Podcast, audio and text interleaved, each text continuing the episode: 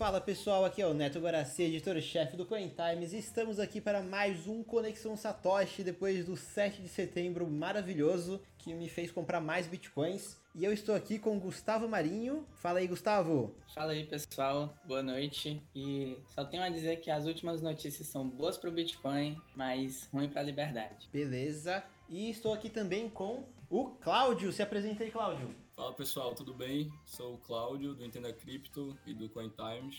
Estamos aí para ver quem comprou esse dip aí que teve no feriado. Boa, boa. E falando em dip, vamos começar com coisa negativa aí para Cardano, né? Cardano que tá com alguns problemas aí de aparentemente de escalabilidade, né? É, a Cardano tava aí há vários dias já, acho que até semanas, subindo sem parar. É, muita expectativa em torno da atualização Alonso, né, que tá rolando. Inclusive, eu vi que saiu a confirmação de que dia 12 de setembro vai ter é, a nova etapa da atualização sendo consolidada, acho que é domingo agora. E... Exato. Só que aí a gente teve esse problema, né? Você quer falar um pouco Exato, sobre, eu vou falar um pouquinho sobre esse problema, que na verdade foi um problema uh, que a MinSwap, que é um dos projetos, seria uma espécie de Uniswap, aquela exchange descentralizada, que muitas pessoas que falam, falam que realmente não é descentralizada, mas aí a gente entrou outro assunto. A MinSwap trouxe esse problema de que na testnet, ou seja, na rede de testes da Cardano, que vai trazer os smart contracts, contracts tá com um problema sério de escalabilidade, né?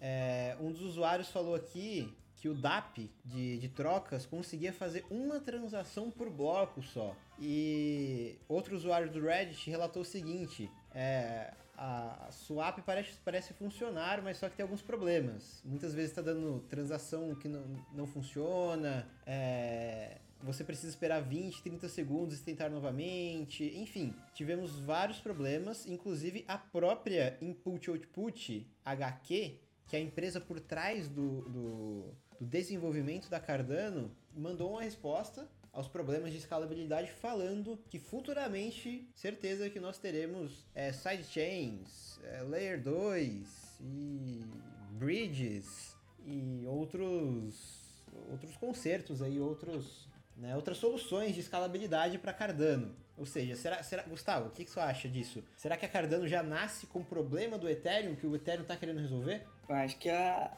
as expectativas estão sendo frustradas, pelo menos no momento. O gráfico, inclusive, mostra isso, né?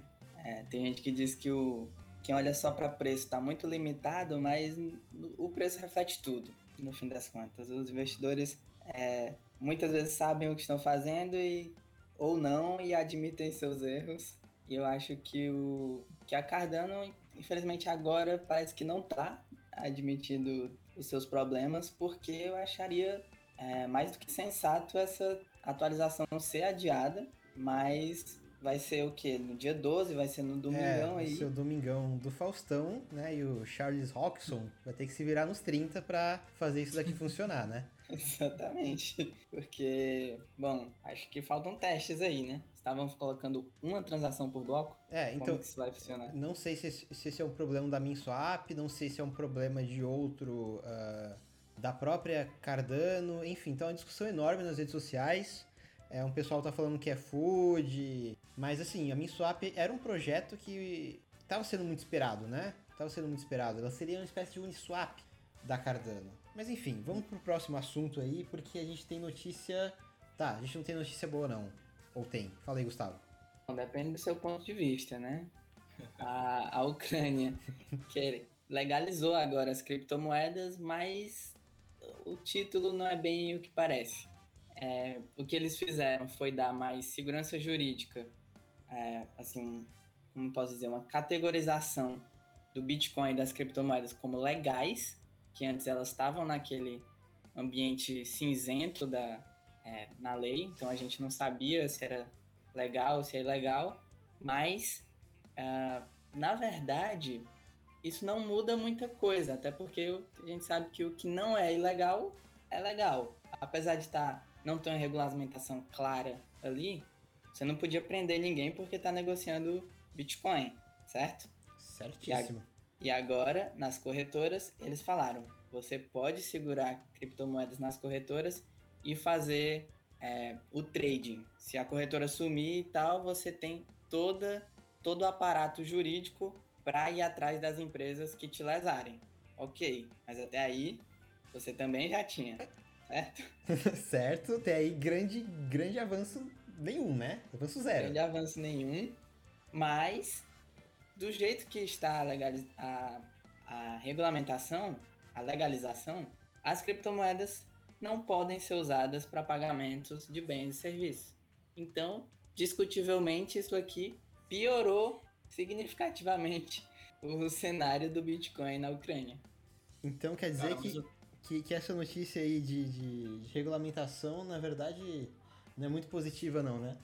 Bem mais parecido com a proibição e quase ali um, um 300, um, um 180 do que aconteceu em El Salvador, que foi a oficialização do Bitcoin como, como moeda oficial que vai ser usada para pagamentos de bens e serviços no país inteiro. Então, acho que depois a gente pode falar sobre isso, mas, Cláudio, ia falar alguma coisa? Não, é que eu acho que, assim, cada país tem sua realidade, né, sua história, e mencionando um pouco El Salvador, que a gente vai falar depois, é, sei lá, América Central tem muito país ali muito pobre, com muita dificuldade, com muita gente que envia dinheiro para lá e tal. Então acho que o Bitcoin é muito bem-vindo para essa finalidade. E na Ucrânia a gente está falando de um país que, sei lá, 30 anos, eu acho que foi 91, né, que eles saíram da que eles se dissolveram da União Soviética. Então, há 30 anos um país totalmente fechado, totalmente centralizado, e hoje está pelo menos discutindo o Bitcoin lá. Então, acho que só esse, essa, esse debate por lá deve ter muita gente contra, muita gente a favor. Para mim, eu já tenho uma visão mais otimista. Otimista, para mim, já é uma, um grande avanço para o país, sabe? É um bom contexto histórico. Os caras estavam na União Soviética e agora estão legalizando o Bitcoin. Bom, não, não do jeito que a gente queria, mas serve como reconhecimento, né? Mais ou menos como eu penso é o Salvador também. E, e é, você, é, exatamente. E você tocou num ponto interessante que é o histórico, né, da Ucrânia. A Ucrânia que tá, tá ali com sérios problemas com a Rússia, né? E pelo que a gente sabe, o governo russo teria utilizado o Bitcoin, criptoativos, para influenciar na eleição norte-americana, que eu não vejo nenhum problema nisso. É um governo tentando influenciar no outro, como sempre aconteceu.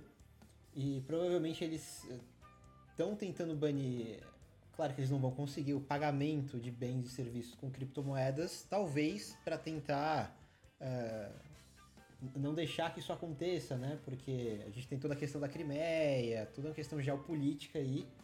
E que sim, né? é, territorial, que pode ser afetado sim pelo, pelos criptoativos. E eu acho que muito provavelmente eles fizeram essa legislação pensando nisso, né? Pensando em, poxa, a gente precisa ter um controle aqui do nosso dinheiro, porque senão os russos. Eu acho que sim, mas enfim. Aí a gente já entra num papo muito geopolítico. É, mas bem interessante, junto com a, a opinião bem popular. Gostei do é, eu acho comentário. que a geopolítica tem cada vez mais a ver com o assunto criptomoeda, né? Acho que vai ser uma tendência cada vez maior aí nos países. Talvez no Brasil a gente não tenha uma grande necessidade assim. É por, por não ser um país tão travado assim é, em relação a direitos e etc. Mas em vários países é uma discussão que deve ser muito acalorada, sabe? Já deve estar sendo muito acalorada. Mas uma coisa que está acontecendo, que provavelmente não vai ser tão acalorada assim, é a discussão sobre aceitar criptoativos, Bitcoin, nas ilhas do Cari nas ilhas caribenhas, né, na América Central, que ele sempre foi um paraíso fiscal, né? E agora, Isso. aparentemente, eles estão se atualizando é, parece que o Panamá, segundo o Gustavo, tinha lido alguma notícia e tal, o Gustavo e o Cláudio comentaram comigo antes do podcast, estava é, indo nessa direção também de começar a aceitar Bitcoin. E El Salvador, né, que no dia 7 de setembro oficialmente começou a aceitar o Bitcoin é, como moeda oficial do país, né? É, exatamente. E no caso de El Salvador, como gente já tinha dado um briefing há pouco tempo, eu achei muito interessante, porque, claro, tem uma série de problemas aí, uma série de questões que vão ser discutidas ainda.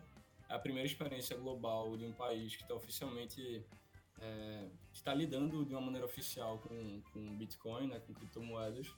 E, mas assim, eu acho que na situação de El Salvador, sendo bem específico, é, lendo muito sobre eles esses dias e no ano passado, só o que eles receberam de remessas internacionais representa mais de um quinto do PIB coisa de 23% de todo o PIB do país vem de fora.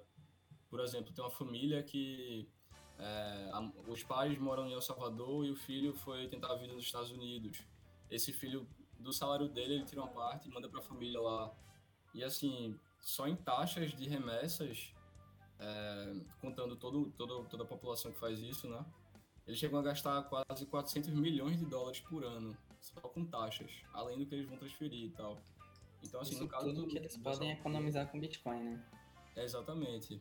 E além disso, tem toda a questão de demora da remessa, né? Que muitas vezes dura dias. Eu vi relatos aqui de pessoas falando que dura três dias uma, uma remessa dessa. Três dias com a taxa alta, coisa de mais de 12% para uma transferência de 100 dólares, assim. Então, é, especificamente para esse tipo de caso e para outros também que a gente talvez nem detalhe porque não vai dar tempo, achei muito legal essa iniciativa de El Salvador. E eu acho que vai ser cada vez mais uma tendência. E, e assim, conforme os países forem aceitando cada vez mais, forem tendo essas experiências e tal, eu acho que a gente vai caminhando por um caminho cada vez mais assertivo, sabe? Vocês concordam com isso? Eu concordo em partes e até porque, inclusive, é, eu acho que se algum país iria fazer isso, adotar o Bitcoin, seria El Salvador, que tem inclusive mais, mais gente lá nos Estados Unidos, é, em porcentagem né, da população, que até o Brasil, né? Que é lotado de brasileiro na, lá nos Estados Unidos. Então, realmente é muita dependência de, de remessas. Agora, o que eu não concordo, vindo aqui para a parte mais pessimista da, da coisa, é a forma que, que El Salvador adotou o Bitcoin. Por quê? Tem muita gente que fala que, ah, uh, quando eles adicionaram o Bitcoin à lista de moedas oficiais, que antes estava só os Estados, o dólar, dólar dos Estados Unidos, ele adicionou opções para as pessoas. Eu não concordo com isso, porque bastava que as transações não fossem criminalizadas para que as pessoas pudessem aceitar qualquer outra moeda. Todas as moedas são opções para você, mas algumas são obrigatórias. Quando você adiciona uma para a lista de obrigatórias, você não não dá o direito das pessoas aceitarem. Elas já poderiam aceitar antes. O que você dá é a falta do direito de se recusar. Não sei se é a melhor explicação, mas. Você dá um dever, né? Você dá um dever, exato. Você tira uma liberdade, não adiciona uma. É verdade. Tem uma questão muito importante. Tem uma questão muito importante que é a, a falta de o, o benefício fiscal de ter o Bitcoin como moeda oficial nesses casos, principalmente para remessas, que é você não pagar ganho de capital na venda de Bitcoin, porque simplesmente é a moeda oficial do país. Você nunca vai pagar ganho de capital sobre real, se é que isso fosse possível ter ganho de capital em real, aqui no Brasil, porque é simplesmente a moeda do Brasil. Lá isso é muito bom, mas seria melhor, pensando do ponto de vista da liberdade, se simplesmente eliminassem esse imposto, seja só sobre o Bitcoin, ou seja, simplesmente eliminar esse imposto de qualquer ativo. Daria o mesmo resultado com ainda mais liberdades para a população. E por que, que eu estou batendo nesse ponto, né? Porque a lei Bitcoin, que foi que foi aceita no país há cerca de três meses atrás, né, e só entrou em vigência no 7 de setembro, ela tinha um artigo, artigo 7 que foi amplamente criticado, inclusive foi motivo de dezenas de protestos lá em El Salvador. Eu não digo centenas porque eu não tenho essa certeza, mas dezenas com certeza. Que era um artigo que justamente tirava a liberdade das pessoas de recusar o Bitcoin. E a gente está falando de um país que cerca de 80% das pessoas nem entende o que é, que é Bitcoin. Tiveram pesquisas nesse sentido. E cerca de 90% das pessoas de, de El Salvador disseram que não, não, não apoiariam a obrigatoriedade do Bitcoin, que é o que o artigo 7 dá. E o governo, é, em vez de remover esse artigo, eles tentaram uh, no discurso, falar que seria completamente opcional, porque a pessoa poderia receber é, em dólar, a pessoa podia receber Bitcoin e se transformar em dólar na última ponta, então seria opcional. Esse é inclusive o discurso atual, eles mantêm esse, essa justificativa até hoje. Mas eles também afirmavam e garantiam, inclusive para o CoinTimes, através do portal da transparência do, de El Salvador, que não teria nenhuma punição, a lei não previa nenhuma sanção que fosse para os comerciantes que não aceitassem Bitcoin. Seja porque não, não tinha carteira instalada, uh, não sabiam usar, enfim.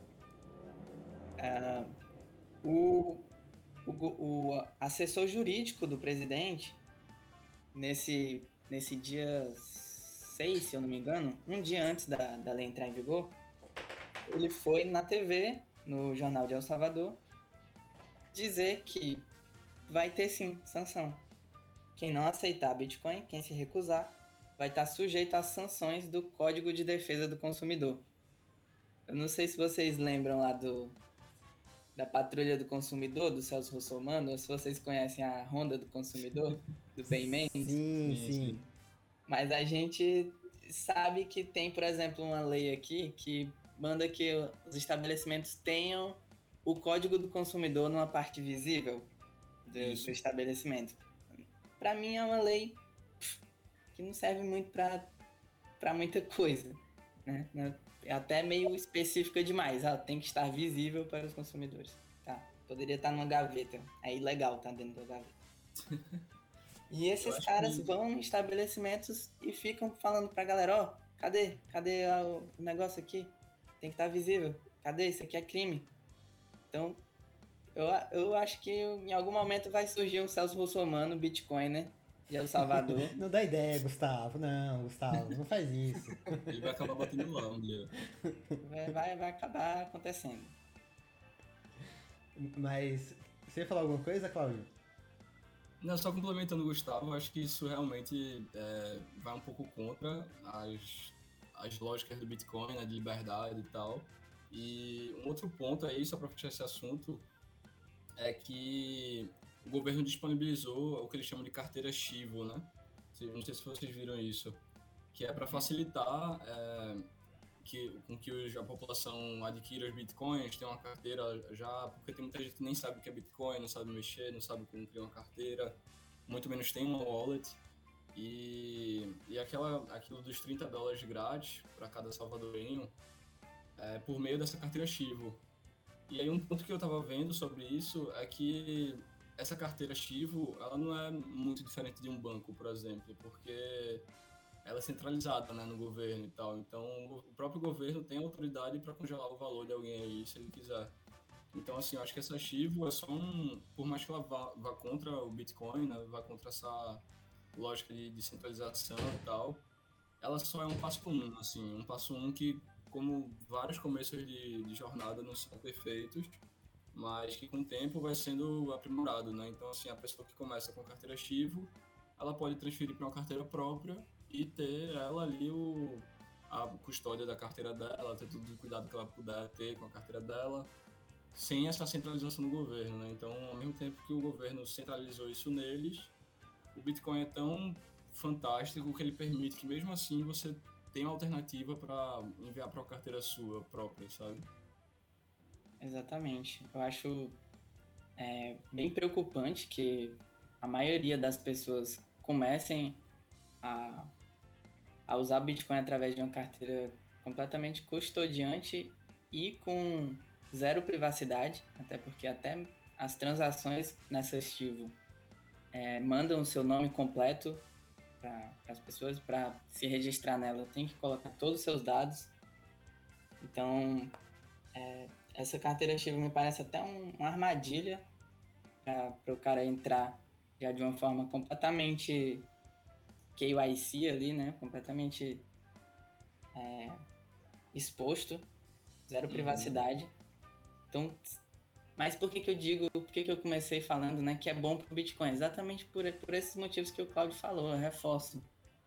Ah, é muito bom que as pessoas aprendam sobre Bitcoin, eu espero que elas se aprofundem nesse assunto e não usem mais, pelo menos, a Shiva Wallet, né? A carteira governamental de Bitcoin é, por favor, Não, não façam isso e eu explico até para terminar o desabafo aqui, pedindo licença. Por que eu não comprei 150 reais de, de Bitcoin, né? No, no, dia 7. Eu não comprei nada de Bitcoin no dia 7. Deixei até para comprar mais tarde, só para aproveitar que o preço caiu. Que, cara, esses 30 dólares de Bitcoin para todo mundo não passa de uma política de distribuição de renda.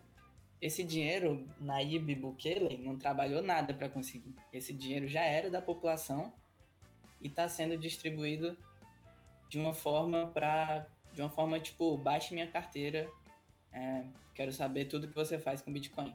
É um cashback estatal, né? Aliás, falando em cashback, já abro o jabá aqui. Quem não conhece o Coingoback, vai lá no Coingoback. Digitei no Google e, e se cadastre. Não é estatal e é muito melhor, inclusive. É, saque para sua carteira Lightning não custodiante sem KYC. Exatamente. E falando em KYC, tem uma notícia muito legal que parece que o, o pessoal do, do, governo brasileiro está muito entusiasmado em, em, em, em, conseguir rastrear os bitcoins das pessoas, né? Sim, acho que cabe nesse assunto, inclusive. Quer, quer explicar? Então, o que aconteceu? Tiveram alguns procuradores, se eu não me engano, né? Que falaram que uh, futuramente as pessoas não vão conseguir mais ser anônimas com Bitcoin. Então, isso acaba um pouco matando, matando um pouco do, do, desse espírito libertário, mas eu preciso dizer uma coisa, né? O Bitcoin, ele não é anônimo, ele nunca foi. As pessoas que estão falando que, ah, você não vai conseguir mais ser anônimo com Bitcoin. O Bitcoin nunca foi anônimo, né? Ele foi no máximo pseudo-anônimo. E atualmente assim, grande parte das pessoas compra Bitcoin é, apenas para na, nas exchanges. Dificilmente a pessoa vai comprar Bitcoin é, numa corretora P2P, alguma coisa assim do gênero, né? É, existem corretoras que existem possibilidades para você comprar sem KYC, mas geralmente ou é muito difícil ou você compra pouca quantidade, porque os vendedores não se arriscam tanto, ah, até porque se eles movimentarem mais de 30 mil, eles precisam reportar todas as, as transações para a Receita. As exchanges já fazem isso, elas reportam tudo para a Receita. E em corretoras descentralizadas, né, como a BISC, a gente vê um spread muito alto, né? Você meio que paga um prêmio pelo anonimato, que costuma ser muito caro. Então, eu não duvido tanto assim do, do diretor do, do, Banco Central, né? Que diz que o governo vai saber tudo que você tem em Bitcoin. Uh, não é uma boa ideia ficar falando sobre o que você tem ou o que você pretende esconder nas redes sociais. Acho que vale falar isso aqui. Que eu acho que até me pareceu meio que uma intimidação aquelas pessoas que, que costumam falar: ah, eu tenho Bitcoin, então boa sorte, governo. Você nunca vai conseguir pegar nada meu e tudo mais. Mas, é, é isso. É, é pseudonônimo, né? Bitcoin. É, exatamente. Parece que é mais um, uma ameaça vaga aí do que qualquer outra coisa. E, enfim, o Banco Central sabe que nunca vai conseguir controlar o Bitcoin, pelo menos Layer 1 do Bitcoin nunca vai conseguir, né? E eu acho que provavelmente eles contrataram alguma daquelas empresas, tipo Chainalysis, tipo. É, enfim, outras empresas do tipo, e, e, e, atualmente, provavelmente eles estão falando, poxa, agora eu vou conseguir ver tudo que todo mundo faz a todo momento. E sim, assim, sim. isso eles já conseguiam fazer desde o começo, né? É, mas nem é bem assim, né? Eles, é. Ah, vou, vou ver uma análise da vida aqui, mas sei lá, eu vejo no máximo ali que aconteceu um CoinJoin e aí eu me perco a partir dali né? Uhum, exatamente. Então, existem, existem uns trâmites ali dentro do próprio blockchain do Bitcoin que você consegue um nível de anonimato, é, um, nível de privacidade, quer dizer, um pouco menor ou maior, dependendo de como você controla os seus suas moedas, né, seus outputs. Mas acaba sendo um pouco mais complicado e assim, ele não, não, não tem como saber tudo não. Mas assim, eu não usaria o Bitcoin para para esconder esconder patrimônio, né? Eu não acho. Uma... É, e eu, eu, falo sempre, eu, eu falo sempre uma coisa: quem, quem quer cometer crime utiliza dinheiro. Dinheiro físico. Exatamente. Porque Exatamente. É, a pessoa tem que ser extremamente. Eu, eu vou ter que falar esse termo chulo, a pessoa tem que ser extremamente burra pra pensar que ela tá guardando é, as transações dela num, num, banco de dados distribuído e imutável. Né? Para sempre o banco de dados está lá. Então, ah, a pessoa fez XY coisas para conseguir deixar o, o Bitcoin mais anônimo. Mas aí daqui a alguns, daqui, sei lá, 20 anos, toda a criptografia que ela usou pode ter sido quebrada, né? E aí a pessoa vai presa. Então, quem, quem, quem realmente é criminoso utiliza o dinheiro estatal, utiliza o papel moeda para cometer os seus crimes. Então, aquela historinha de que ah, Bitcoin é só para criminoso é papo para boi dormir, na verdade, né? É, eu gostei desse ponto levantado pelo Neto. E eu acho que realmente o cash, né, que a gente chama o papel moeda mesmo, ele vai ser sempre muito mais anônimo do que qualquer outra coisa que seja digital.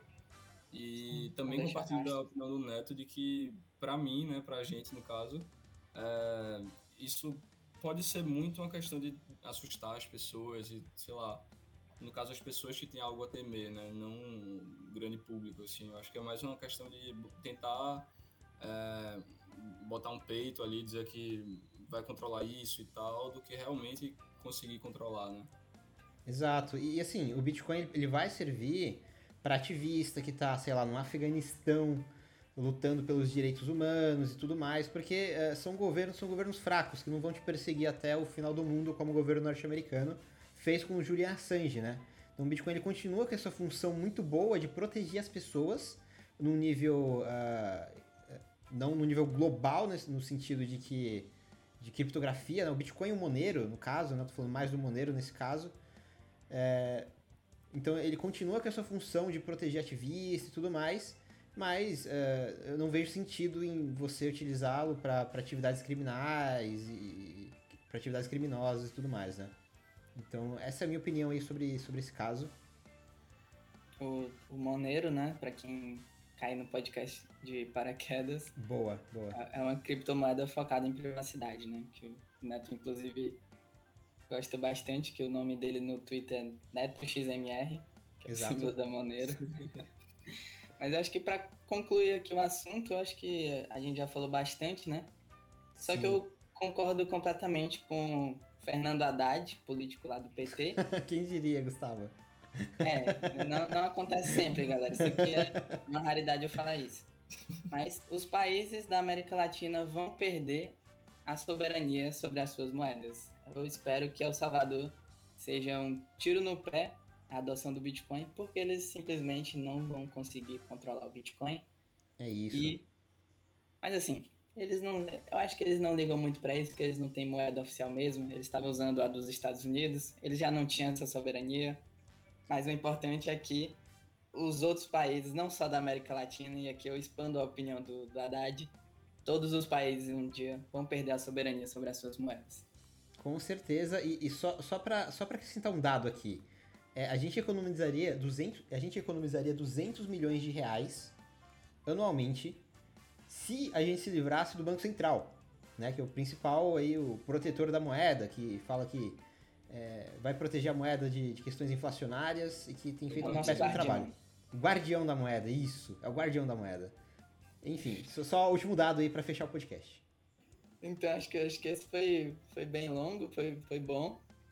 Uh, a, gente, a gente volta amanhã com Conexão Satoshi sobre assuntos mais, mais leves. com certeza, com certeza. E é isso aí, pessoal. Até a próxima e se liguem no Coin Times e no Coin Go Back também, para cashback sem, sem intervenção estatal. Até mais, pessoal. Até amanhã. Abraço.